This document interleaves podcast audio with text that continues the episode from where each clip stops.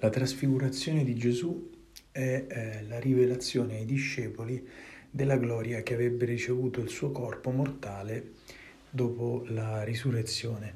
È un evento che serve innanzitutto a rivelare ancora una volta la vera identità di Gesù, quale figlio amato di Dio Padre, e poi serve a dare una speranza ai discepoli e a sostenere la loro fede perché di lì a poco avrebbero visto il corpo del Maestro in tutt'altra condizione, ossia umiliato e afflitto nella passione.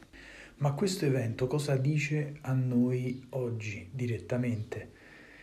Beh, innanzitutto la gloria a cui parteciperà anche il nostro corpo dopo la risurrezione. Noi anche eh, vedremo il nostro corpo trasfigurato come quello di Gesù e splendente della sua gloria. E in secondo luogo serve a meditare la luce che, grazie alla presenza dello Spirito Santo in noi, già ora ci brilla dentro, nel nostro cuore. A tutti noi Gesù infatti ha detto che siamo la luce del mondo, quella luce capace di vincere e spazzare via le tenebre del peccato.